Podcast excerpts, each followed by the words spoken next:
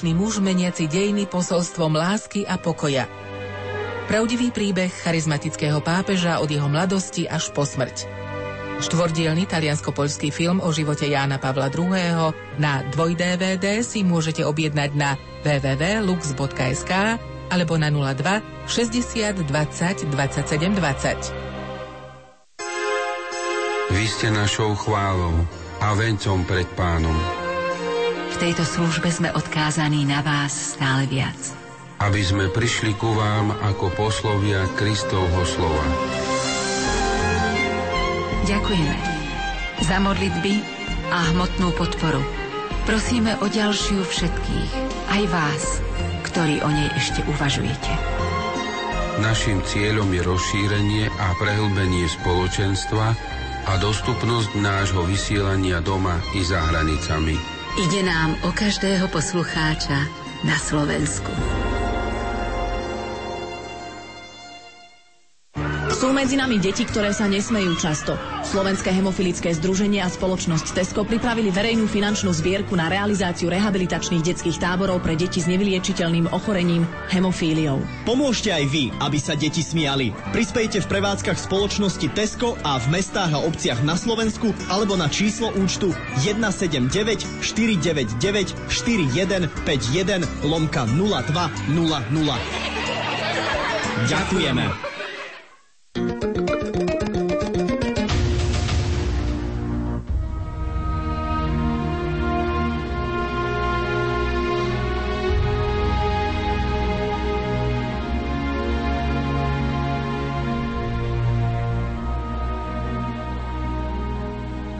Ma Bože a rozhodni môj spor, veď Ty Bože si moje útočište. Modlíme sa v úvodnom speve nedelnej svetej omše. Od veľkej časti ľudstva sa ozýva hlasné volanie po väčšej spravodlivosti, po lepšie zabezpečenom miery v atmosfére vzájomného rešpektovania sa ľudí a národov. Táto túžba budovať spravodlivejší svet, v ktorom by človeku prináležalo viac úcty, lebo bol stvorený na Boží obraz a podobu, tvorí podstatnú časť hladu a smedu po spravodlivosti, ktorý musí prenikať srdce človeka. Týmito slovami, milí poslucháči, otvárame našu piatkovú reláciu Betánia v príprave na 5. pôstnu nedelu. Nerušené počúvanie vám prajú Michal Vosko, Diana Rauchová a Pavol Jurčaga.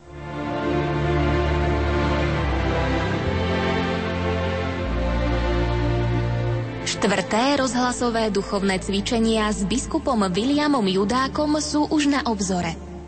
Mám bázeň pred touto veľkou príležitosťou a budem sa usilovať tieto dni naozaj zodpovedne pripraviť na dané témy. Samozrejme teším sa na poslucháčov Radia Lumen a veľa sa za nich aj v týchto dňoch modlím a prosím aj ich, aby po svojich modlitbách aj každodenných obetiach, najmä chorí a starí mysleli aj na tento úmysel, aby toto naše stretnutie na vlnách éteru bolo vzájomne obohacujúce. Pripravte sa na slávenie Veľkej noci v dňoch od 14. do 16. apríla s Rádiom Lumen.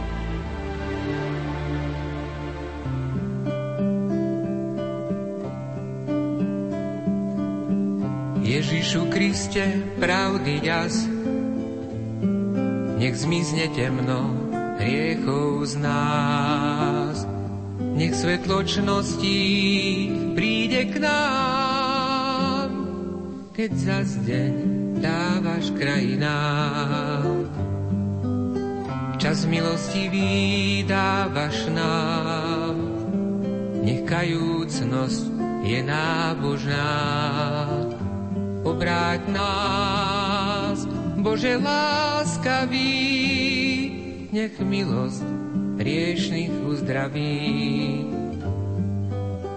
Daj konať pravé pokánie, ono nám viny odvanie a darom Tvojej milosti staneme z našej hriešnosti. Už jeden slnko vychádza, k rozkvetu všetko privádza. nech naše srdce zahreje lúč milosti a nádeje. Nech naše srdce zahreje lúč milosti a nádeje. Nech celé tvorstvo korí sa. Tebe láskavá trojica. My obnovený milosťou. Spievajme pieseň s radosťou. My obnovený milosťou spievajme pieseň s radosťou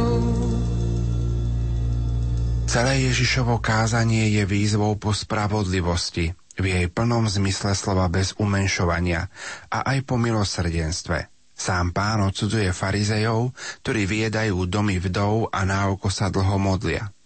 A apoštol Jakub zameriava prísne pokarhanie proti tým, ktorí sa obohacujú podvodmi a nespravodlivosťou. Vaše bohatstvo zhnilo. Hľa, Mzda, ktorú ste zadržali robotníkom, čo vám žali polia, kričí. A krík žencov došiel k sluchu pána zástupov. Úvahu k 5. pôstnej nedeli prednesie biblista docen František Trstenský zo spiskej kapituly.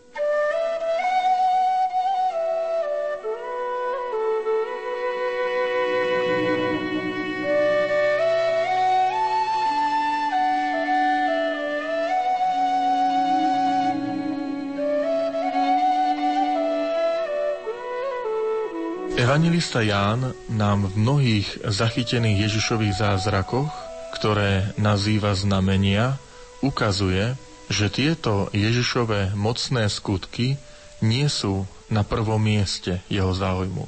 Možno aj z toho dôvodu evangelista ich nenazýva zázrakmi, ale znamenia. To znamená, chce ukázať na niečo hĺbšie, na niečo iné, aby človek nezostal len pri tom samotnom zázraku, pri tom samotnom mocnom skutku. Je to tak aj v prípade biblického textu o vzkriesení Lazára. Dôležitejšiu úlohu zohráva dialog, ktorý prebieha s učeníkmi, s Martou a Máriou, lebo v nich podáva evangelista Ježišovu nauku. V nich podáva to Božie nazeranie na rôzne okolnosti ľudského života, ktoré sa dotýkajú spásy človeka. Podstatou toho dnešného rozprávania je Ježišovo vyjadrenie v 15. verši tejto 11. kapitoly Jánovho Evanielia, kde Ježiš hovorí, to kvôli vám sa radujem. Ako by chcel povedať ten evangelista, že celý tento príbeh, táto zachytená udalosť je kvôli vám, čitateľom, poslucháčom, ktorí teraz beriete do rúk Jánovo Evangelium. Lázarová choroba sa stane prostriedkom, aby zažiarila Božia sláva. A v tomto úrivku zaznieva podobný argument, ako sme počuli minulú nedelu, kde sa hovorilo o chorobe. Kto zhrešil, že tento človek sa narodil slepý? A podobne je to aj otázka dnešného textu. Prečo tento človek zomrel? Ježiš dáva odpoveď, preto, aby sa na ňom ukázali mocné Božie skutky. Hoci Lazár je označený ako ten, ktorého Ježiš miluje, paradoxne Ježiš sa neponáhľa za ním. To by sme čakali od priateľa. Ale Ježiš sa neriadí našimi ľudskými kritériami. Lásku k tejto rodine ukáže skutkom. A znova sa objavuje téma svetla a tmy, ktorá už zaznela pri uzdravení slepého narodenia v Jánovej 9. kapitole. Ako už mnohokrát predtým, v prípade Nikodéma, Samaritánky, muža slepého narodenia, aj teraz učeníci chápu najskôr Ježišove slova doslova. Ak Lazár spí, je to dobré, uzdraví sa. Ježiš však hovorí o smrti, ktorá je pre neho akoby spánok, z ktorého má moc prebudiť. Lazárova smrť bude posilnením viery učeníkov. Znamená to, že Skriesenie Lazára sa neuskutočňuje pre skriesenie ako také, ale na posilnenie viery iných. Druhou scénou toho dnešného úrivku je stretnutie Ježiša a Marty. Evangelista ukazuje, že Marta má vieru, uznáva, že keby bol Ježiš tu, jej brat by nebol zomrel. Jej viera však ešte potrebuje rásť. Ukáže sa to pri samotnom skriesení Lazára, že Marta bude namietať. Pane, už páchne, už je tam 4 dni, čiže ešte tomu nerozumie. Nerozumie, že Ježiš je tým skriesením a životom a Ježiš jej v tomto raste jej viery napomáha.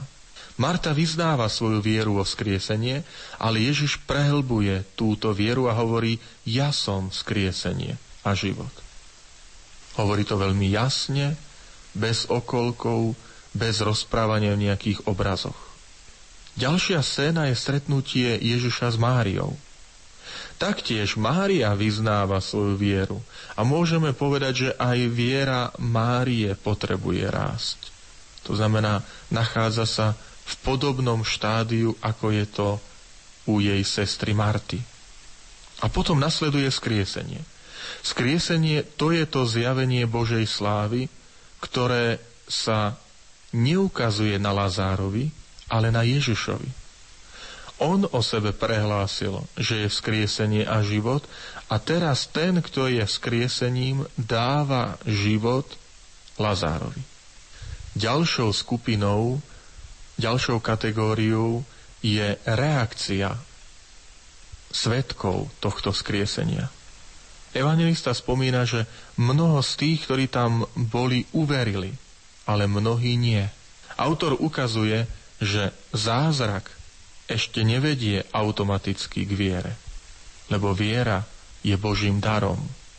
Viera nie je akýmsi automatickým logickým vyústením racionálnych pochodov, uvážení. Evangelium hovorí, že Ježiš miloval Lazára, Máriu a Martu. Predstavuje Ježiša ako toho, ktorý sa zachvel, keď počul o Lázárovej smrti. Ježiš, ktorý zaplakal.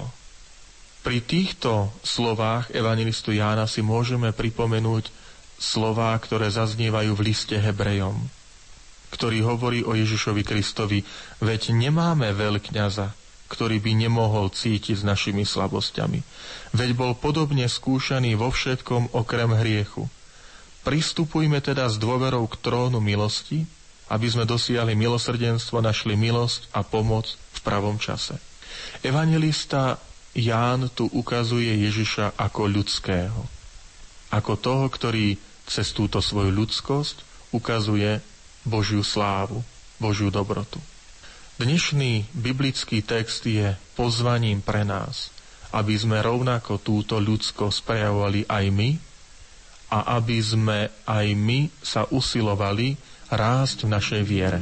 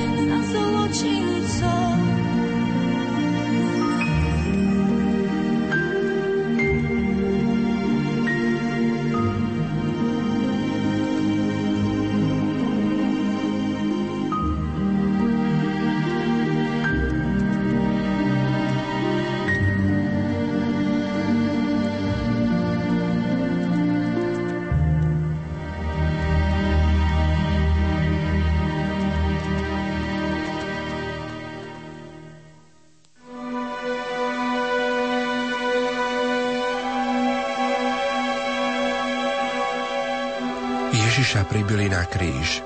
Kríž, požehnanie pre náš svet, bez teba šťastia, spásy niet. Kedy si kliatba, záhuba, teraz si bránou do neba. Celý Kristov život kulminuje v tomto najdôležitejšom momente. Od veľkej námahy vyčerpaný sa ledva dovliekol na vrchol malého pahorka, ľudovo nazývaného lepka. Ježiša vystierajú na zem a začínajú ho pribíjať k drevu. Klince mu vbíjajú do rúk, rozrušujúc mu nervy a meso. Potom ho zdvíhajú a vyťahujú na zvislý klá dreva, pevne zasadený v zemi. Nakoniec mu pribíjajú nohy. Na toto všetko hľadí jeho matka Mária. Milí poslucháči, krížovú cestu kresťanov 3. tisícročia s meditáciami rímskokatolíckého kňaza Petra Brodeka uverejnenú v tohtoročných katolíckých novinách číslo 7 prednášajú reholné sestry z kongregácie sestier Najsvetejšieho spasiteľa momentálne pôsobiace v charitnom domove v Smoleniciach, ktoré trpeli počas komunistického režimu. Zo štúdia Rádia Lumen vám prajeme príjemné počúvanie a bohatý duchovný zážitok.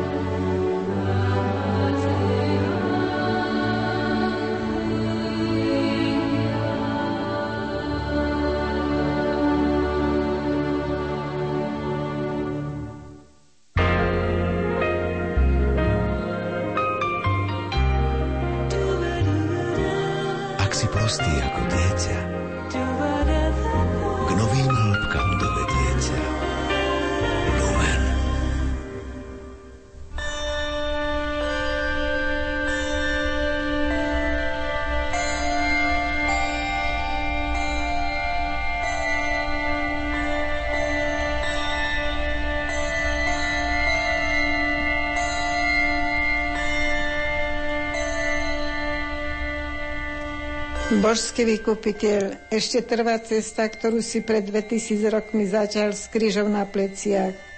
Z vrcholu Kalvárie ideš ďalej dejinami ľudských činov. Dnes sa my, kresťania tretieho tisícročia, chceme pozrieť na tajomstvo utrpenia i vykúpenia v tvojom tajomnom mystickom tele cirkvi.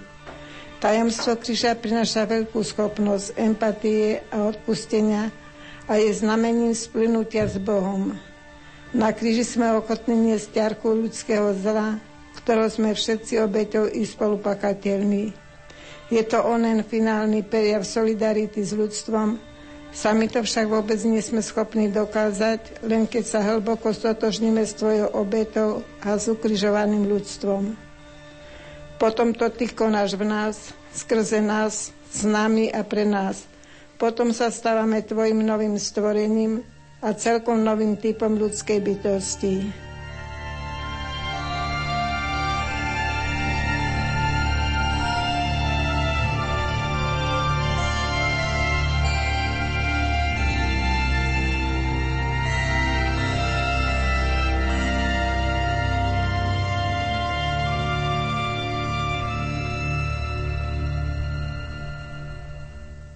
Prvé zastavenie. Pán Ježiš je odsúdený na smrť.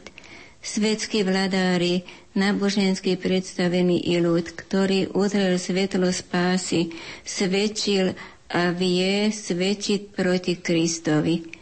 Tajomstvo nepravosti pôsobí. Údy Kristovho tela to skúsujú už dve tisícročia. ročia a mňa prenasled, ak mňa prenasledovali, budú prenasledovať aj vás. Jan 15.20 Len nech nik z vás netrpí ako vrah, alebo ako zlodej, alebo zločinec, alebo sliedič.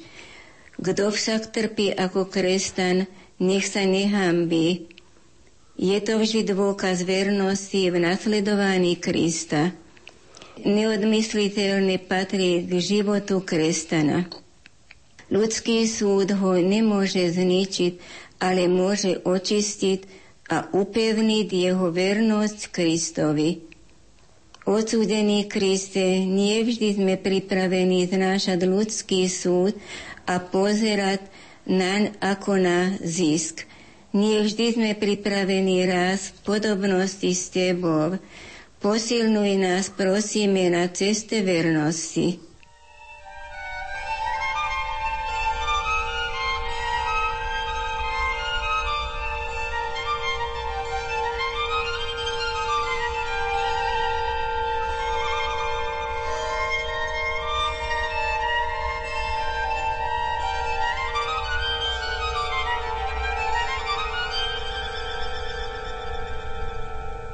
Druhé zastavenie.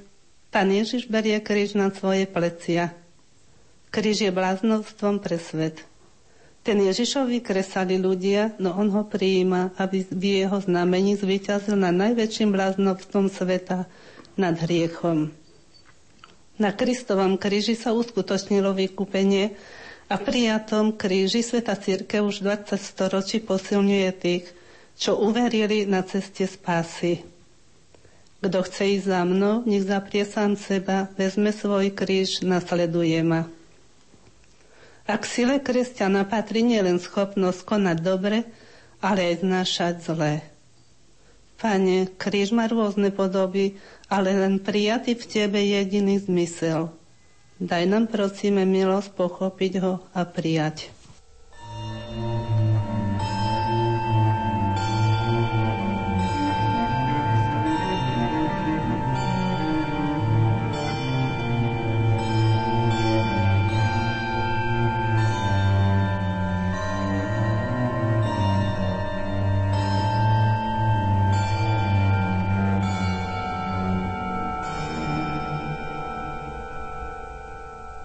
Tretie zastavenie, pán Ježiš padá prvý raz pod krížom.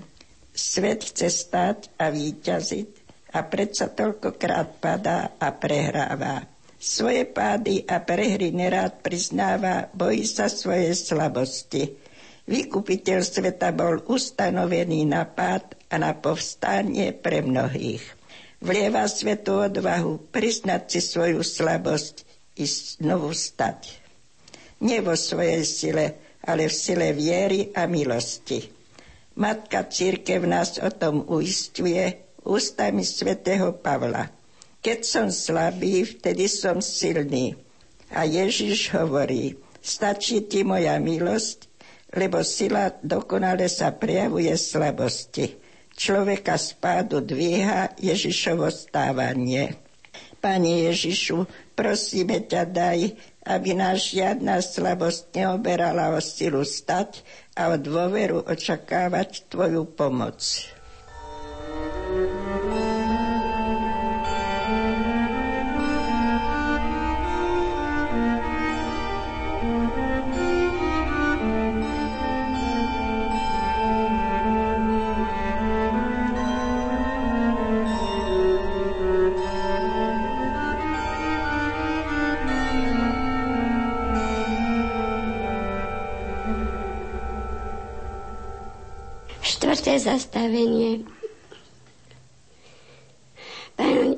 Sa stretá so svojou matkou. V posledných dvoch tisícročiach sa svet stretáva so svojimi radosťami i bolestiami. Bolesti pochádzajúceho zo vzájomného nepochopenia, ľudskej zlomyselnosti či sebeckosti trápili a vždy budú trápiť srdce človeka.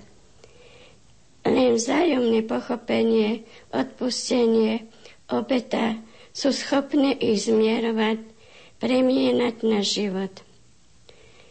Toto je obsahom strednutia vykupiteľa človeka so svojou matkou Máriou.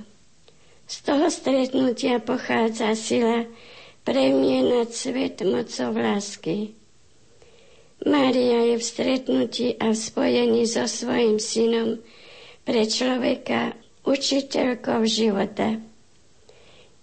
Ježiš povedal učeníkovi, hľa tvoja matka. Pane, prosíme ťa, nech pri každom stretnutí s tebou v rozličných udalostiach života je našou odpovedou postoj tvojej matky hľa tvoja matka.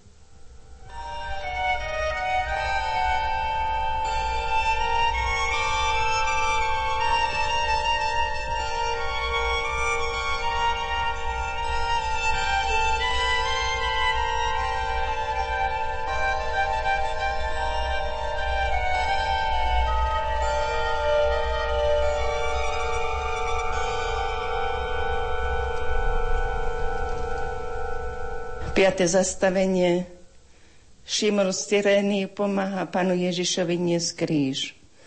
V Ježišovom posolstve svetu, završujúcom sa na krížovej ceste, zaznieva vzácne pozvanie pre človeka. Všemohúci dovoluje, aby sme mu pomáhali. Boh nás volá, aby sme s ním spolupracovali. Chcel by dokonca odkázaný na nás – a to je najväčšia čest, ktorú nám Boh mohol prejaviť. Pomoc Šimona z Cyrény je výzvou pre Ježišovho učeníka na dennú pokornú službu udom mystického Kristovho tela. Neste si vzájomne bremena a tak naplníte Kristov zákon. Obetáva služba vždy zdobila církev a je vzácnom nádejou i pre tretie tisícročie. Pane, citlivé vnímanie zoslabnutých údov Tvojho tajomného tela je prvým krokom k službe.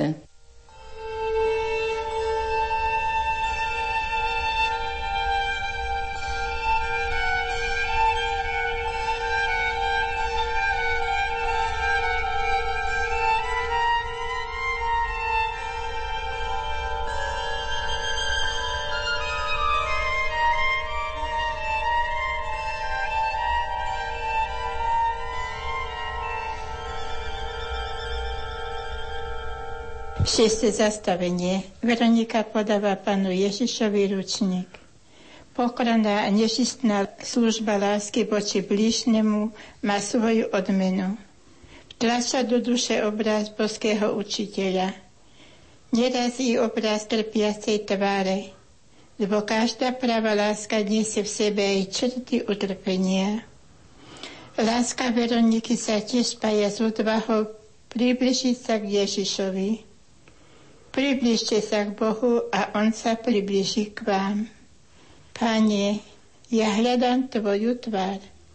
Tak ako minulosti aj dnes môžu kresťania zretelnejšie predstaviť svetú Kristovú tvár. Trpiaci Ježišu, prosím ťa, o odvahu zmierňovať utrpenie. Ona pramení z Tvojej lásky a svetu zjavuje pravú lásku.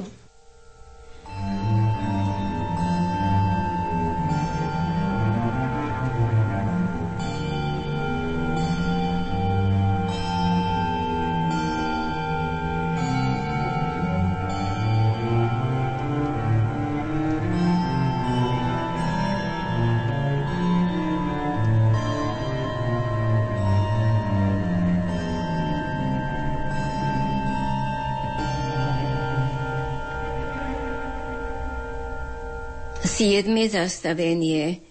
Pán Ježiš padá druhý raz pod krížom. Náročnosť krížovej cesty sa stupňuje, ako sa stupňuje náročnosť nasledovania Krista. Svet pozerá na nás, na církev a oveľa viac sleduje pády naše, než vstávania ako by sa tešil strápenia mystického Kristovho tela. Za dve ročia sa nič nezmenilo na jeho postoji voči Kristovmu pádu. Porážka tela môže pripraviť víťazstvo ducha. Nebojte sa tých, čo zabíjajú telo, ale dušu zabiť nemôžu. Moc ducha dáva silu povstať a pokračovať v ceste spoluúčasti na vykúpení ľudstva. Pane, pád nás zahanbuje a vstávanie nie je vždy korunované víťazstvom. A predsa je súčasťou cesty k spáse. Prosíme ťa, posilnuj nás.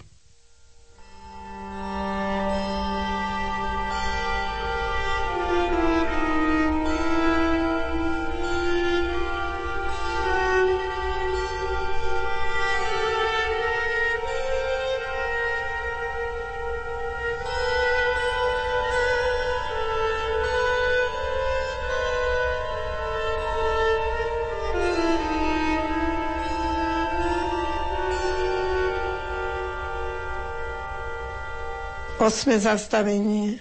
Pán Ježiš napomína plačúce ženy. Utrpenie volá po súcite. Utrpenie v mnohých oblastiach sveta volá po súcite Božieho syna i všetkých synov a cer na jeho zmierenie. Napomenutia, povzbudenia, rady, usmernenia denne zaznievajú v Božieho slova hlasom cirkvi i v samotných udalostiach. Zaznievajú, aby utrpenie zmierňovali, aby pred utrpením chránili. Zniel v minulosti, ale i dnes znie hlas církvy, ktorá nám predstavuje Krista a dielo vykúpenia. Je to predovšetkým preto, aby nás priviedla k poznaniu toho, čo nám slúži na život a spásu. Keď sa približil a zazrel mesto, plakal nad ním a hovoril, kiež by si aj ty tento deň spoznalo, čo ti prináša pokoj. Cery Jeruzalemské, neplačte nado mnou. Pane Ježišu, prosíme ťa, daj nám vidieť práve príčiny ľudského utrpenia, lieky na jeho zmierenie.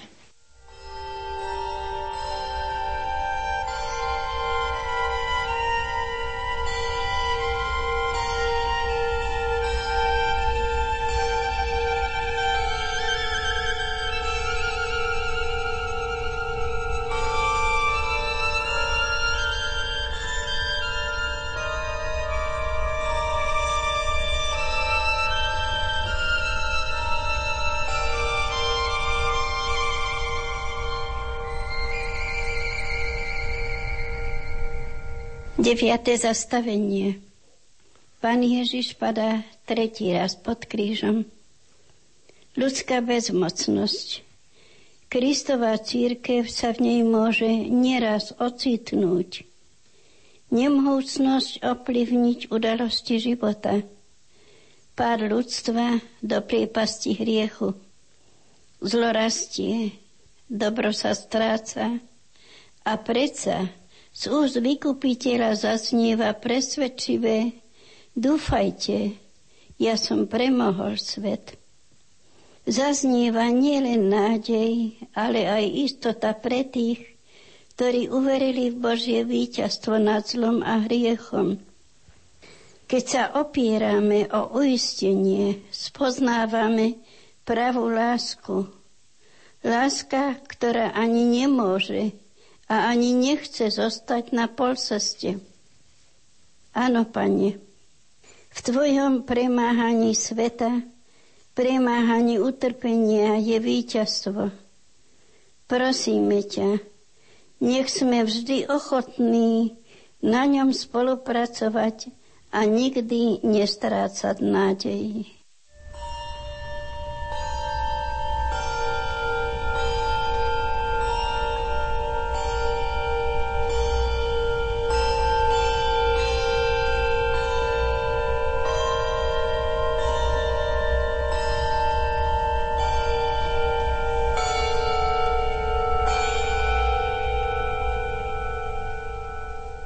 Desiate zastavenie panu Ježišovi vzliekajú šaty. Církev odieva svojich synov a dcery ruchom väčšnosti. Ruchom milosti vykúpenia získanými ženichom aj vo chvíľach, keď rozdelili si moje šaty a o môj odev hodili los. Božský vykupiteľ odložil oddiel slávy od vekov dávaných otcom už v vtelení, keď prijal na seba prirodzenú sluhu. Hoci bol bohatý, stal sa pre nás chudobným, aby sme sami jeho chudobou obohatili. Bohatstvo vzdávania sa seba v prospech druhých a v prospech Božích záujmov si v uplynulých storočiach zamilovali mnohí. V Tvojom potúpení, Ježišu, sme zahalení ruchom nevinnosti. Prosíme ťa o sílu, aby zostalo nepoškvrnené.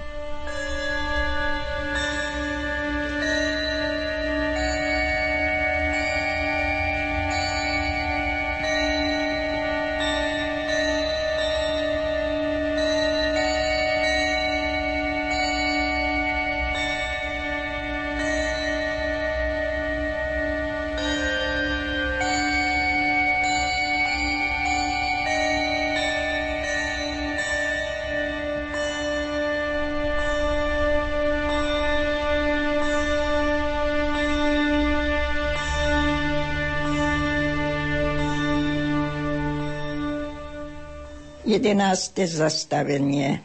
Pána Ježiša pribíjajú na kríž. Nemilosrdné násilie, ktoré pribíja Ježišovo telo církev na kríž, nám zároveň pripomína mocnú a nezlomnú silu Kristovej obety denne, sprítomňovanej na oltároch sveta. V nej sa rodí odvaha vyznať. S Kristom som pribitý na kríž. Už nežijem ja, ale vo mne žije Kristus. Obdivuhodné, vznešené a krásne je pripútať sa dobrovoľne, úplne a neodvolateľne Bohu. Pane, nech naša jednota s Tebou v najsvetejšej obete rodí v nás jednotu Tvojom mystickom tele. Prosíme ťa o pomoc odumierať sebe a žiť v Tebe.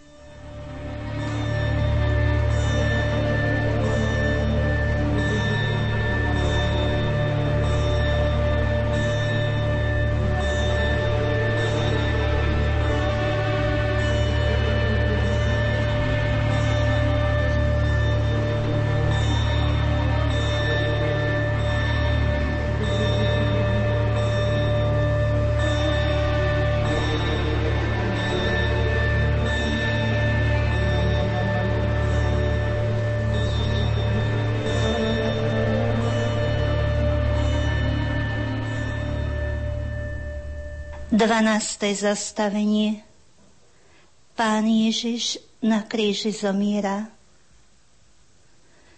Tichosť Ježišovej smrti kontrastuje s kríkom a hlukom sveta.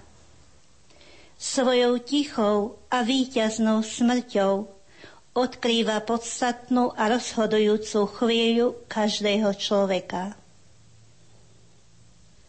Hluk a zvýšené tempo posledných rokov nám zabraňujú vidieť a hľadieť od zemi k väčšnosti. A ja, až budem vyzdvihnutý od zeme, všetkých pritiahnem k sebe. Záver ľudského pozemského putovania môže upozorňovať na záver a cieľ našej životnej cesty no ešte viac naň upozorňuje Ježišová smrť na kríži. Ak sme zomreli s Kristom, veríme, že s ním budeme aj žiť. Pane, krstom sme spojení s Tebou. V ňom sme zomreli hriechu i vstali k novému životu. Prosíme ťa, aby sme žili novým svetým životom.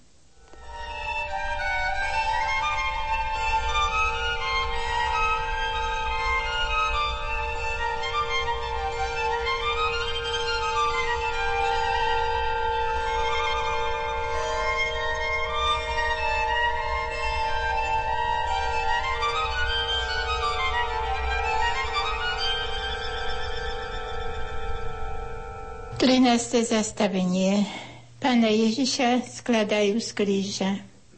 Dielom Božej lásky je uskutočnenie obety kríža. Dielom ľudskej lásky je prijať uskutočnenú obetu Krista. Matka Církev, tak ako Božia Matka z ústov prijíma túto obetu. Počas celý svojich posenských deň z nej žije a učí žiť obetavou láskou svojich synov a svoje cery. Ale tiež každodenne jej životodárne lono príjima hriechom postihnuté duše, aby im sprostredkovala život milosti.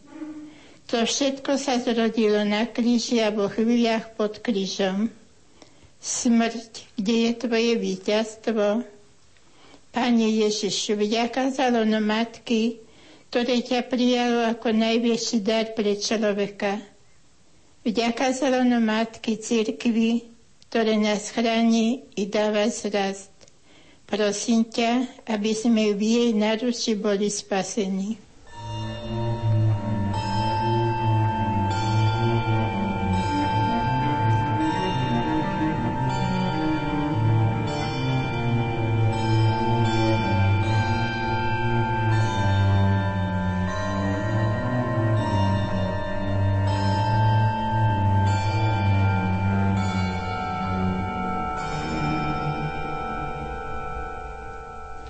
14. zastavenie. Pána Ježiša pochovávajú. A my sme dúfali, že on vykúpi Izraela. Hľa, nádej sama je uložená do beznádeje hrobu. A na svete však už o tejto chvíle nebude beznádeje. Či nemal Mesiáš toto všetko vytrpieť a tak vojsť do svojej slávy? Nemožno zabudnúť, že povedal, po troch dňoch vstanem z mŕtvych. Vy ste toho svetkami. Tu sa rodí aj naše misijné poslanie pre tretie z tisícročie. Vykupiteľ sveta hovorí, chodte do celého sveta a hlásajte evanielium všetkému stvoreniu. A hľa, ja som s vami po všetky dni až do skončenia sveta. Pane Ježišu Kriste, daroval si nám seba. Ako zrno zosiate do zeme, odumierajúc sebe, dávaš nový život tým, čo uverili. Prosíme ťa, aby tvoj život mohol v nás pokračovať v darovaní života tým, ktorí ho nemajú.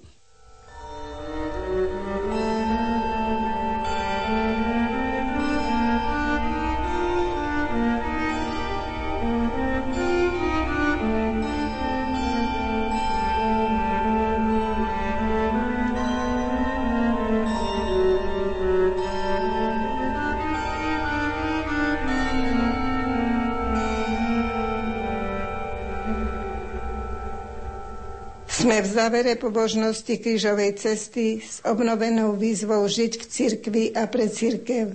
Do konca sveta zostáva Via Crucis. Zostáva dielo vykúpenia i jeho ovocie. Všetko vysí na kríži Ježiša Krista. Kríž hovorí o tom, ako by sme mali bojovať a neprehrať, ako vyťaziť v prospech všetkých. Svet sa mení, kríž zostáva. Božský vykupiteľ, nech tieto rozjímania na krížovou cestou Tvojho mystického tela cirkvi zanechajú v našich dušiach trvalú stopu, spojenú s osobnou spolúčasťou na dare vykupenia. Ježišu, Ty si cesta, pravda a život. Ježiš je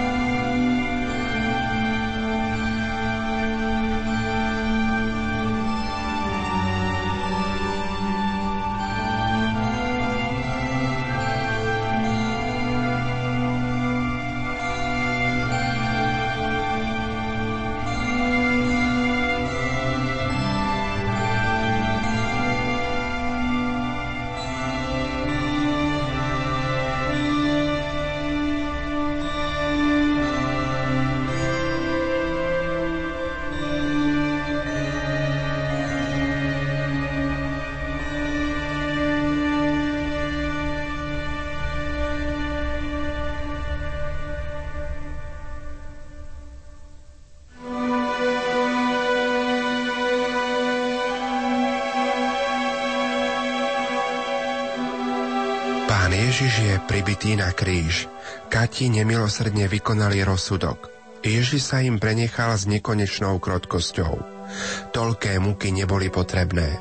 Mohol im zabrániť trpkosti, ponižovaniu, týraniu, hanebnému rozsudku, hambe popraviska, klincom, prebodnutiu kopijou. Chcel však všetko zniesť. Pre teba, pre mňa. A my? Ešte vždy sa mu vyhýbame? Možno. Sám pred krížom začneš plakať. Vtedy nezadržaj slzy, ale usiluj sa, aby sa tvoj nárek zmenil na predsavzatie. Už nikdy Krista nezradiť a nesklamať. V apríli sa budú v Rádiu Lumen konať štvrté rozhlasové duchovné cvičenia s biskupom Williamom Judákom. Pozývam všetkých poslucháčov Radia Lumen k počúvaniu a k prežívaniu rozhlasových duchovných cvičení s motom S Kristom ste pochovaní v prste, s ním ste aj vzkriesení. Duchovné cvičenia budú našou prípravou na Veľkú noc. Pripravte sa, drahí bratia a sestry, na najväčšie sviatky roka spolu s nami, našej spoločnosti. V dňoch od 14. do 16. apríla si nerobte žiadny program. Pripravujeme pre vás naše štvrté rozhlasové duchovné cvičenia. Program štvrtých rozhlasových duchovných cvičení je nasledovný. Začneme vo štvrtok o 18. svetov omšov v katedrále svätého Františka Saverského v Banskej Bystrici. Po Omši bude eucharistická adorácia s požehnaním a potom bude nasledovať modlitba posvetného ruženca. Bude nasledovať o 20. hodine modlitba večerných chvál z Kežmarku a o pol 9. bude večerná diskusia na tému význam misie Sv. Cíla a metóda na našom území. Piatok o 16. hodine bude pobožnosť krížovej cesty, o 18. Sveta Omša, potom nasleduje modlitba bolestného ruženca, o 20. opäť modlitba večerných chvál, v relácii od srdca k srdcu sa budeme usilovať predovšetkým vstupom eucharistickou adoráciou, spoločne prosiť za naše úmysly, potom budú úvahy na jednotlivé témy a bude samozrejme aj možnosť kontaktu s posluchačmi, ako to býva v tejto relácii. V sobotu 16. apríla o 18. sveta Omša, to už bude z kvetnej nedele, nasleduje modlitba bolesného ruženca a opäť v relácii od po 9. začneme eucharistickou adoráciou, nasledujú opäť úvahy, pokračovanie a kontakt s poslucháčmi. Duchovné cvičenia sú časom stretnutia s pánom.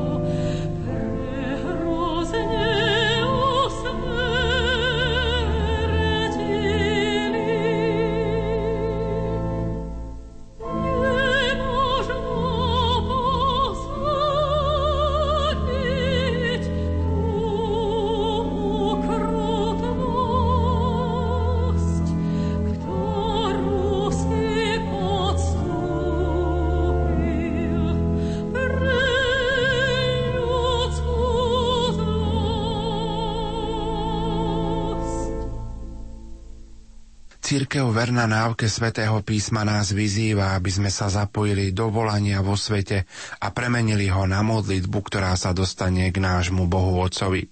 Súčasne na nás nalieha a vyzýva nás, aby sme dodržiavali požiadavky, ktoré na nás kladie spravodlivosť v našom osobnom živote, na pracovnej a spoločenskej úrovni a vystupovali na obranu tých, ktorí preto, že sú slabší, nemôžu svoje práva použiť. O tom, ako prežívať Veľkú noc, som sa porozprával s českým psychiatrom Jaroslavom Maxom Kašparu.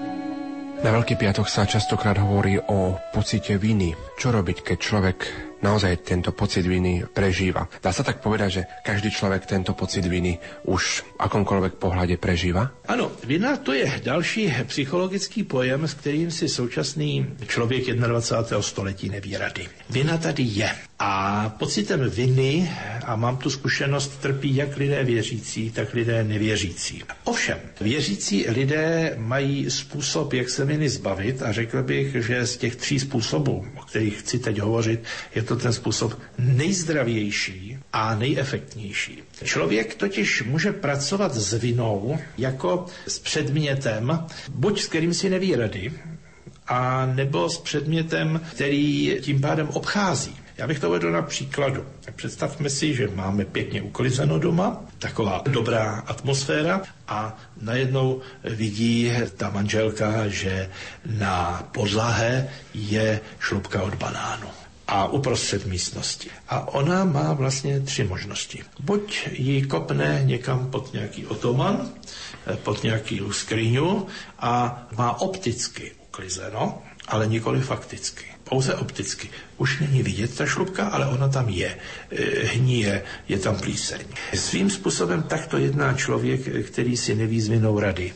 Potlačit. Potlačit. Neboť svět říká, Vina neexistuje. Všechno, co děláš, dělat můžeš. Všechno, co děláš, je správné.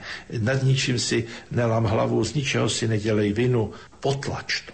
Druhý způsob, jak špatně pracovat s vinou, je překračovat ji. Čili ta hospodinka nechá na té podlahy tu šlubku od banánu, ale prekračuje, chodí přes ní a tváří se, jako by nebyla. To je druhý způsob, s kterým mám zkušenost z práci s lidma z psychologie, že oni tu vinu jakoby eh, se tváří, že není. Oni sice vidí, ale chodí přes ní, jako by nebyla. I toto je velice špatné z hlediska duševní hygieny. Psychohygiena tohle to nemá ráda, takovéhle způsoby. Ani to zakopnout to někam pod skriňu, ani překračovat. Ideální je zebrat tu banánovou slupku a hodit ji do popelnice a, a popeláři ji odvezou. A už je uklizeno opticky i fakticky. A to je v našem případě spověď. My to nikam nezatlačujeme do nějakého podvědomí nebo do zapomenutí, protože by to pořád bylo v nás. A nemůžeme se ani tvářit, že to není. To je pokrytectvo. Ale zbavit se toho, jít s tou vinou pryč, to je úžasné. A to je, já bych řekl v tomto smyslu, životodárné. Ja by som sa v tomto pohľade na Veľký piatok chcel pozrieť aj na Kalváriu. Ježiš, ktorý vysí na kríži, má okolo seba dvoch lotrov. Lotor, ktorý sa rúha a lotor, ktorý je kajúci. Môže to byť aj obraz dnešného sveta? Ano. Nedovolím si říci, v jakém procentuálním zastoupení je která ta strana, asi ta pravá nebo levá, ale touto otázkou si mi připomněl křížovou cestu velkopáteční. Já si dělávám křížové cesty, buď to sám soukromně v kostele, anebo s některými věřícími. A nezaměřuju se na postavu Ježíšovu. To je zvykem už je křížových cest, že se hledí na Ježíše, kudy jde, co prožívá, s kým se setkává, jak reaguje, co se mu děje. Já si ty křížové cesty dělám nikoliv na Ježíše, ale na ty, kteří stojí kolem.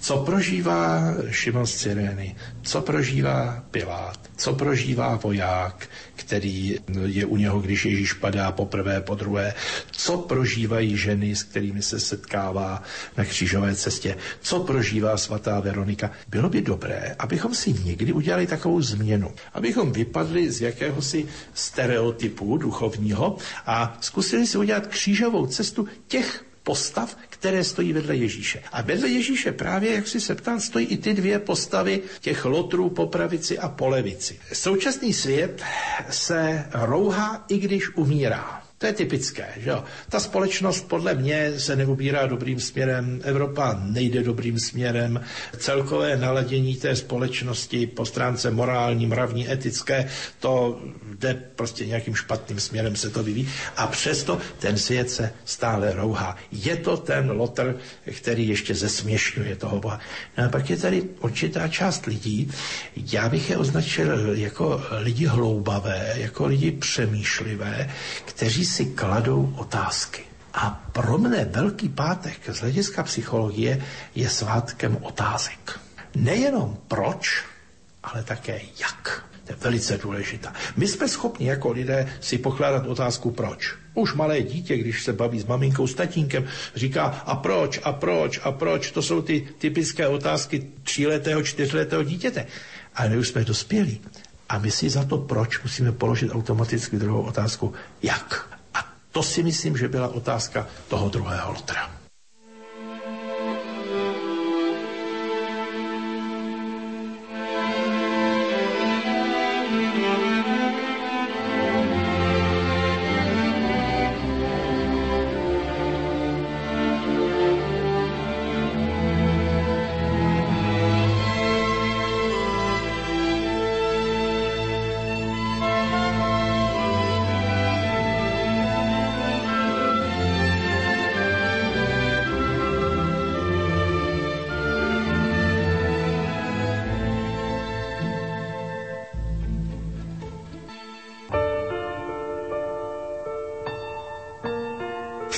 Sme krížovú cestu, spomínali sme jednotlivé postavy. Poďme aspoň v krátkosti prejsť priebeh krížovej cesty a týchto jednotlivých postav. To prvé zastavenie nám hovorí o tom, že Ježiš je odsúdený na smrť. Čo asi v tej chvíli Ježiš ako človek mohol prežívať? Mohl prežívat za prvé pocit nespravedlnosti, protože byl odsouzen nespravedlivě a soud vždycky rozhoduje o spravedlnosti, proto také máme u nás ministerstvo spravedlnosti a ne ministerstvo soudu. Tak to je první věc a potom prožíval veliké zklamání. Lidé můj, lidé můj, co jsem ti učinil? Že to tam zpíváme to už je to starozákonní, kdy on si vlastně uvědomuje, že je tady nejenom nespravedlnost ze strany těch, kteří o něm rozhodují, ale on zakusil současně odsouzení nespravedlivé ze strany těch, pro které dělal. Čili jak ty nad ním, tak ty vedle něho, všechno to selhalo. Toto byl Ježíšův pocit při tím, když stojí před tím Pilátem. Ten Pilát byl člověk velice bázlivý. A více než spravedlnost u Piláta rozhodoval strach. Čili eh, on jednal pod vlivem strachu. Jak z těch, kteří byli v Římě, tak z těch, kteří byli v židovské zemi. Takže jeho odsoudil vlastně ze strany židů nenávist a ze strany světské moci ho eh, odsoudil strach. Strach je element, který nepatří do křesťanského života, i když patří do života každého člověka. Psychologie říká, že 80% strachu, který máme, je zbytečný. Nikdy se nestane. My si malujeme tak, jak se říká, čerta na zeď. Ale kde je láska, není strach. Že Ježíš tolik miloval ty, ke kterým přišel, že neměl strach umřít. Ve srovnání s Pilátem ten podlehl strachu, nepodlehl lásce. Ježíš podlehl lásce a nepodlehl strachu. Čili tyto dvě postavy tady vidím jako diametrálně odlišné, nejen z toho aspektu historického, aspektu mocenského, ale především z aspektu psychologického i duchovního. Ostal by som rád pri postave Piláta, keď si odmyslím pohľad na jeho funkciu. Ako človek mohol mať potom výčitky svedomia? Měl. Měl výčitky svědomí stejně, jako je měl Jidáš. Čili i u těch, a to jsme říkali, že jsou tady dvě skupiny lidí. Ti, kteří byli nad a ti, kteří byli s Ježíšem, zklamali obě skupiny. A u obou skupin se ukázala jistá forma výčitek.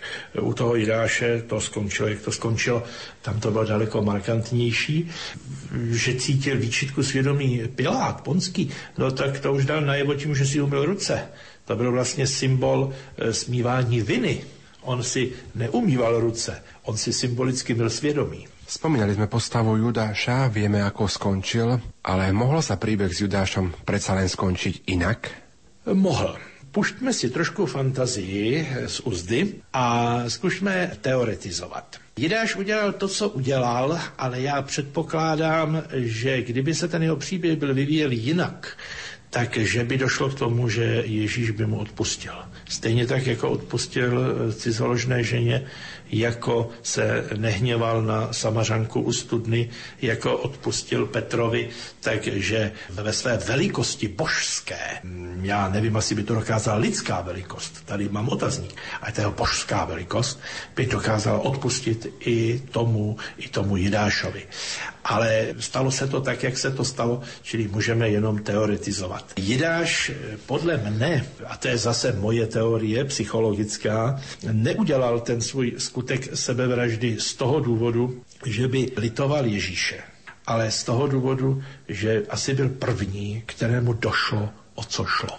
Že šlo o něco víc než jenom o Ježíše. Čili, že byl v tomto smyslu po Ježíšově ukřižování nebo odsouzení, že byl nejchápavější. Zaujala ma postava Petra. Peter trikrát zapral Ježiša, ale napokon po zmrtvých staní mu Kristus zveruje svoju církev. Ano, z hlediska světa bychom řekli, že to je jeden velký paradox. Ale naše víra je plná paradoxů. To je pro křesťanskou víru typické, že je plná paradoxů. Vyjmenujme si některé. Chceš-li si život zachovat, tak ho ztratíš. A ztratíš-li ho, pro mě, tak si ho zachováš. To je paradox. První budou poslední a poslední budou první. To je paradox. Na vinici, když rozdává ten vinař odměnu, no tak dává stejně těm, kteří přišli na začátku, jako těm, kteří přišli na konci. To je paradox. Kristus přichází, aby odešel a odchází, aby se vrátil. To jsou dva další paradoxy. Vánoční paradox a velikonoční paradox. Čili když se budeme dívat i z psychologického hlediska na celý biblický příběh a zvláště na příběh Velikonoc, tak to bude paradox vedle paradoxu. A já mám paradoxy velice rád, protože ona je v nich moudrost. Ono to není všechno tak přímočaré. A ono to v životě nikdy nebývá tak přímočaré. Někdy si uvědomíme i ty paradoxy, které jsou v našem životě. Stejně tak to bylo s Petrem. Čili Ježíš přesto přes všechno ukazuje, že stavím na tom, co je slabé. Protože jistě si mohl udělat takové nějaké kádrové zjišťování, jako personalista si mohl tam udělat rejstřík vlastností svých apoštolů a teď si vybrat toho, kdo byl takový nejpevnější, nejmoudřejší a tak dále. Ale Ježíš staví to veliké na slabosti. To je další paradox. Na Veľký piatok Ježiš berie kríž na svoje plecia, symbolicky berie na seba všetky hriechy sveta, ktoré sa až do konca vekov urobia alebo udejú. Čo v tej chvíli prežíval Ježiš? Tak tady byla nejenom tíže toho, co nesli jeho svaly, co neslo jeho hmotné tělo, ale tady byla i tíže toho, co nesl na svém srdci. Proto já mám úctu k božskému srdci, protože mm, lidé často těžce pracují a nosí břemena možná těžší, než byl ten kříž, ale jedině Ježíšovo srdce bylo tady určeno k tomu, aby vzalo právě ty hříchy, které nemůže vzít nikdo jiný z lidí na sebe. Čili Ježíš tady prožívá dvojí tíhu. A já mám někdy dojem, že některé matky se lehce podobají tomuto ježíšovskému prototypu, kdy oni trpí hříchy svých dětí a nesou je tedy s otevřeným srdcem. Je to veliká věc, ale ty matky nesou jenom ty viny svých dětí, modlí se za ně, trpí za ně, trpí s nimi, trpí pro ně, když to Ježíš to měl za všechny lidi až do konce světa. Čili on se ani tímto nezříkal té bratrské a současně rodičovské odpovědnosti za celý svět. Počas krížovej cesty Ježiš trikrát padol pod krížom. Čo môžu tieto tri pády pre nás, pre ľudí dnešného sveta symbolizovať? Tak komplexně všechny tři pády lze chápat jako lidskou slabost. Především Ježíš nenese ten kříž jako Bůh, ten nese svůj kříž jako člověk, proto padá. Pád u Boha není možný. To je prostě vyloučeno. Slabost u Boha není možná, neschopnost a nedokonalost u Boha taky není možná, ale ta neschopnost nést kříž, ta slabost lidského těla, té lidské konstrukce nést kříž, tak ta je typická pro člověka. Člověk padá pod těmi těžkými břemeny a Ježíš padá třikrát. Sice žijeme a ta událost se udála v době židovské, kde symbolem plnosti bylo sedm. Eh, Ježíš vlastně jako by už padal pouze třikrát symbolicky znovu, což je symbol současníka to do třetice všeho dobrého, do třetice všeho zlého. Čili je to plnost, že Ježíš zcela naplňuje tu svoji slabost lidskou, která tam byla na té cestě. Za prvé, když on padá poprvé, tak eh, jeho ten kříž ještě nebyl tak těžký. Známe to, že čím déle neseme nějaké břemeno, tím se nám zdá těžší a těžší. Čili Ježíš padá pod křížem poprvé, plus padá pod tíhou celkové té události, protože to bylo hned po jeho odsouzení. Druhý Ježíšův pád jako by byl v polovině cesty, kdy Ježíš padá skutečně už teď pod tíhou toho, co je. A třetí pád symbolizuje v tom bylo, je a bude tu budoucnost to je budoucnost oné kalvárie. Čili jakoby už padal i pod tíhou toho, že se blíží k vrcholu, kde má být popraven. Ale já bych pod ty obrazy, které jsou v kostelích a je vždycky pod nimi napsáno zastavení tolikáté a tolikáté, nedával Ježíš poprvé pod křížem padá, po druhé pod křížem padá, po třetí pod křížem padá. Já bych tam dával Ježíš poprvé z pádu povstává. Já bych viděl tu druhou polovinu toho pádu, protože on měl sílu jít dál. Budíš tohleto z hlediska psychologie naším úžasným povzbuzením a motivací k tomu, aby kdykoliv padneme pod tím, co bylo, kdykoliv padáme pod tím, co je, nebo kdykoliv se děsíme a padáme pod tím, co bude, tak abychom vždycky našli tu kristovskou sílu, ježíšovskou motivaci k tomu, abychom vždycky vstali. Já nevidím na tom obraze ten pád. Já na tom obraze vidím to, že on jde dál. Zaujímavé sú postavy na krížovej ceste, ktoré nám krížová cesta ponúka. Prvou z nich je Šimon z Cyrény, človek, ktorý sa vracia z práce a je prinútený, aby niesol Ježišov kríž. Čo v tej chvíli on prežíval? Je to taková zvláštní postavička, která do té křížové cesty vstoupila, aniž to tušila, že vstoupí do dějin. Že jo? To je jako, jak Pilát vstoupil do kréda. Kdyby Šimon byl tak půl kilometru, kilometr od té křížové cesty, po které šel Ježíš, tak by ten kříž nést nemusel. On ten kříž nesl proto, že stál těsně u křížové cesty. A mě to symbolizuje náš lidský život. Jestliže jsem daleko od Krista, tak nemusím mít křížů tolik, jako když jsem Ježíši Kristu blízko. To někdy ti lidé říkají, a já do toho kostela chodím, a já se modlím, a já jezdím na duchovní cvičení, a teď mě potkal takovýhle kříž. No jistě, seš jak ten Šimon z Cyrény. Stojíš blízko u Kristovy cesty, až se od Kristovy cesty vzdálíš, možná ten kříž nedostaneš, já nevím, toť otázka. Ale mě ten Šimon vždycky připomíná takovou, jako bych řekl, rovnici, stojíš blízko Ježíšovi cesty, nebo jdeš s Ježíšem kus cesty, rovná se, musíš nést jeho kříž. Jakoby tento kříž byl svým způsobem opět paradoxní odměnou za to, že si mi blízko. Ježíš sa na krížovej ceste stretáva aj so svojou matkou. Asi srdce matky najviac trpí, keď vidí trpieť a umiera svoje dieťa. Ano, to je také událost, která vstoupila do bolestného ružence. A tady se vždycky dívám na pohled té matky, co asi ona prožívá. Je to znovu prožitek typicky lidský, typicky mateřský a takové matky jsou ještě dnes. Dnes jejich děti nenesou kříž na kalvárii, ale když sleduju třeba eh, děti, které jsou v onkologickém ústavu, a ty matky se musí dívat na celou tu událost té léčby, té nemoci a toho všeho, tak to asi prožívají stejným způsobem. Ale znovu by si tyto matky měly uvědomit, že po tom velkém pádu je tady ta Bílá sobota, že e, vítězství patří životu a že my někdy v skutku vidíme ten náš život a tu naši křižovou cestu jakoby v zrcadle, protože je to typicky lidské. Někdy také slyším názor, že někdo říká, no jestliže ti lidé jsou věřící, no tak by přece neměli plakat nad tím, nad tím hrobem toho zemřelého.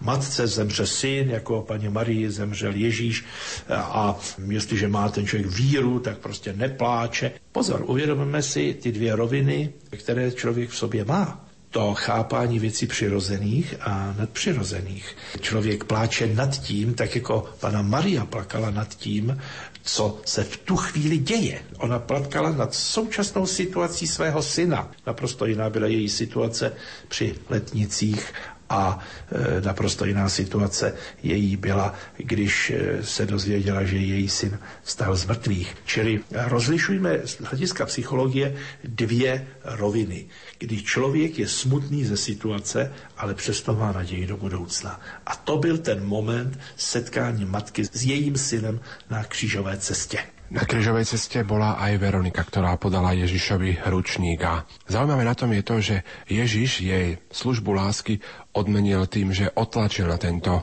ručník podobu svojej tváre. To je další paradox. Už jsme tady o nich mluvili a na tento jsem zapomněl, takže teď si mi ho připomněl. Ve světě to chodí tak, že člověk, když do něčeho investuje, teď uvažujeme ekonomicky, tak ne vždycky v tom světě vztahu já a svět se mi to vrátí v plné výši můžu často prodělat. A člověk často prodělává. Známe to. Když přijdeme domů a jsme takový zklamaní, že tamhle tím člověkem já jsem mu investoval spoustu lásky, on mě zradil.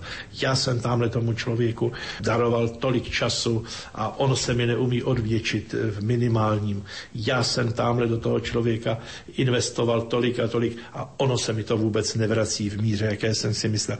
To je ten vztah horizontální, já a svět. V tom vztahu vertikální nám příběh Veroniky říká, že člověk vždycky od Boha dostane víc, než mu dává. Čili úplně obyčejný ručník, použijeme slovo handra. Když dáme Bohu, tak on nám ji vrátí, ale ještě nám k tomu dá ten kapitál božský. On nám vždycky něco přidává. A toto je další paradox, který existuje právě v tom, že méně dám a více dostanu. Ve světě více dám a méně se mi vrací. A tohle je vlastně důkazem toho. Mně ta situace s tou Veronikou na křížové cestě eh, připomíná ony apoštoly, když eh, přinášejí Ježíšovi těch pár rybiček a pár chlebíčků a Ježíš jim to vrací a oni mohou nasytit celý zástup. Čili Apoštolové dávají Ježíšovi málo a on jim vrací mnohonásobně víc. Stejně tak Veronika mu dává handru a on jí vrací svoji tvář. Takže v tomhle já vidím další křesťanský paradox, ale ono to ve vztahu já a Bůh tak funguje.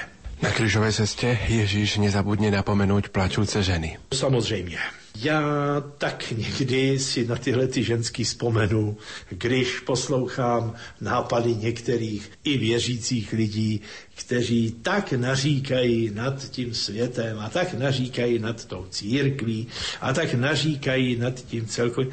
A já si vždycky, pokud je znám, ty jejich osudy a rodiny, říkám, hochu, hochu, ty bys měl ale plakat nad tím, co máš doma ty máš jedno dítě tamhle, druhý dítě tamhle, jedno ti fetuje, druhý máš v base, třetí je problémový a ty tady řešíš člověče problémy církve a ty se tady zastavuješ nad problémy téhleté společnosti. To neovlivníš ovlivňuj to, co ovlivnit můžeš a to je to doma. Čili já se domnívám, že zastavení křížové cesty, kde se Ježíš setkává se ženskýma, je výzva, hele, řeš to prvně doma, tam to vyřešit můžeš. Líp, než když budeš řešit nějaký celosvětový věci. Můj případ holky nevyřešíte. Já jsem byl jednou odsouzený. Mě ta kalvárie nemine ale nad tím neplačte. Skutečně vaše problémy řešte sami a neutíkejte od nich. Takže tohle je moje zpráva z tohoto zastavení křížové cesty. Ako by sme si mohli tak zo psychologického hľadiska zhrnúť to, čo sa potom udialo na Kalvárii v tých ďalších zastaveniach krížovej cesty? Tak, zajímavým momentem je tam svlékání Ježíše ze šatů. Ježíš byl definitivně ponížen. Uvažujme takto. Když byl odsouzen, tak byl ponížen společensky. Když jde po křížové cestě, je ponížen ve své fyzické síle. A když ho svlékají ze šatů, tak je ponížen jako člověk, kterému se veme to poslední, co má. On už potom neměl nic, protože nahota symbolizuje naprostou bezmoc. A oni mu chtěli dokázat, že nemáš už moc ani společenskou, nemáš už moc ani fyzickou, tu si ztratil na křížové cestě, a teď už nemáš ani moc morální, protože ze slecen ze šatu. Tenhle ten symbol tam vidím, že ho chtěli definitivně ponížit. Takže to je toto zastavení, kde je dokonána trojí eh, dehonestace jeho osoby. Potom je tam ještě přibíjení na kříž.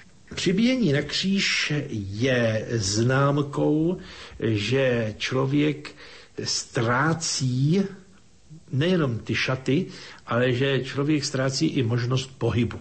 Já bych v tom pohybu viděl jeden symbol. Všechno jde dopředu. Jde dopředu čas, jdou dopředu generace, ale my tě tady chceme zastavit. To je to, o čem už jsem mluvil. Zlo si nepřeje, aby byla překročena třetí hodina Velkého pátku. Čili tady se to musí zastavit. A já právě v tom přitlučení těmi hřeby na kříž vidím kdy to zlo říká, a teď chceme, aby se to tady všechno zastavilo. Ať už to nejde dál.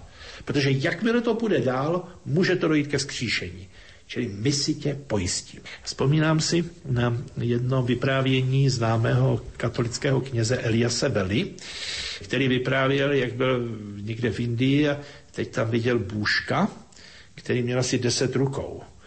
A ten Int mu říká, to je náš Bůh. A On má deset rukou, protože je velmi mocný. A ta jeho moc se projevuje na té soše tím, že má mnoho rukou. A položil Velovi otázku, a ten váš Bůh kolik má rukou? Je mocnější než ten náš? Má těch rukou víc? A Elias na to říká, náš Bůh má ruce pouze dvě.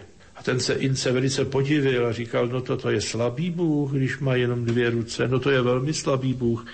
A Vela ho šokoval tím, říkal, a ještě je má přibitý. Čili i v tom je ten paradox, že náš Bůh má pouze dvě ruce a ještě mu je přibyli, aby ty dějiny té smrti nešly dál. Ježiš na kríži zomiera. Čo to pre nás aj z toho psychologického hľadiska môže znamenať? Budeme-li se na to dívat zvenku nebo zevnitř? A to je problém současníka. Těžko se mi, když hovořím s mými klienty a chci se tak psychologicky dostat do té jejich situace, já se těžko snažím, aby to viděli zevnitř, tu svoji třeba rodinnou situaci. Oni mi řeknou, víte, u nás je to mrtvý. Ten náš vztah je mrtvej, že jo, my jsme pro děti, jako by jsme neexistovali, my už jsme pro ně mrtví jako rodiče. Mrtví, mrtví. A teď se dívají zvonku na tu událost. A já se je snažím dostat dovnitř té události. Protože tam je to jinak. Když to budu vidět zvonku, tak to budu vidět jako mrtvý. Mrtví ho viděli apoštolové, kteří stáli pod křížem, mrtví ho viděli vojáci, mrtví ho viděli ty zvědavci, co šli na tu popravu podě. Ty ho prostě viděli mrtvýho. Dokonce bezmocnýho. Seš k ničemu, ty máš i ty ruce přibitý, jak se vyjádřil ten int. Čili ty už pro nás neznamenáš vůbec nic. Ale to, co v křížové cestě není, a já si tam vždycky jakoby navíc přimyslím, je ten setník, který říká, že to byl Boží syn. Představme si, toto řekne jeho nepřítel. Toto řekne ten, kteří ho ukřižoval, neřekl to nikdo z těch apoštolů. To je další paradox. Kdo si cizí ze světa začne uvažovat o tom, nebyl to náhodou Boží syn. A tato pochybnost si myslím, že patří do té křížové cesty, protože i dneska se najde člověk, který je jakoby z našeho vnějšího vidění boží nepřítel, ale i v něm může být položena ta otázka, nemá ten Ježíš přece jenom pravdu? Není on ten boží syn? Čili tuto postavu já si tam vždycky do té křížové cesty přimaluju. Jinak, když se budeme dívat zvnútra na Ježíšovu smrt, tak vlastně to rozpřežení rukou, které znamená to ukřižování, je symbolem nejenom toho ukřižování, tam jsou ještě dva jiné symboly. Je to symbol obejmutí.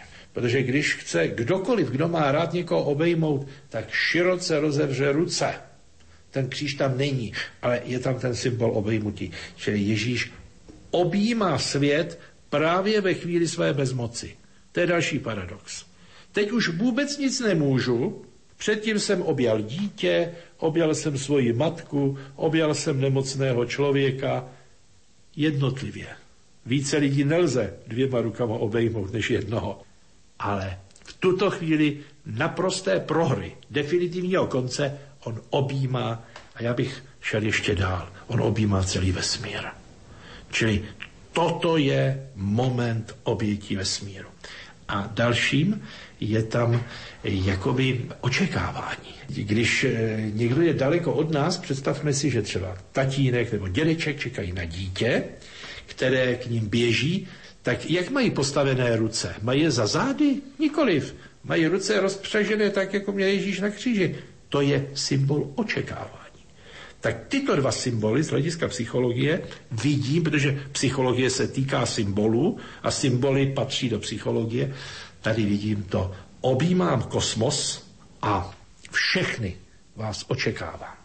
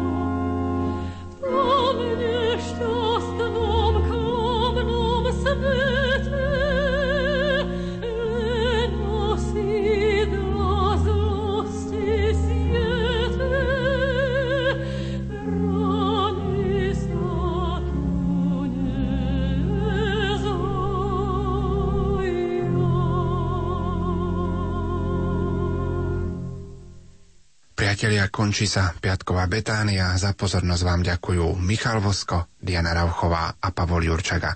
Nezabudnite, už čoskoro sú tu štvrté rozhlasové duchovné cvičenia s otcom biskupom Williamom Judákom.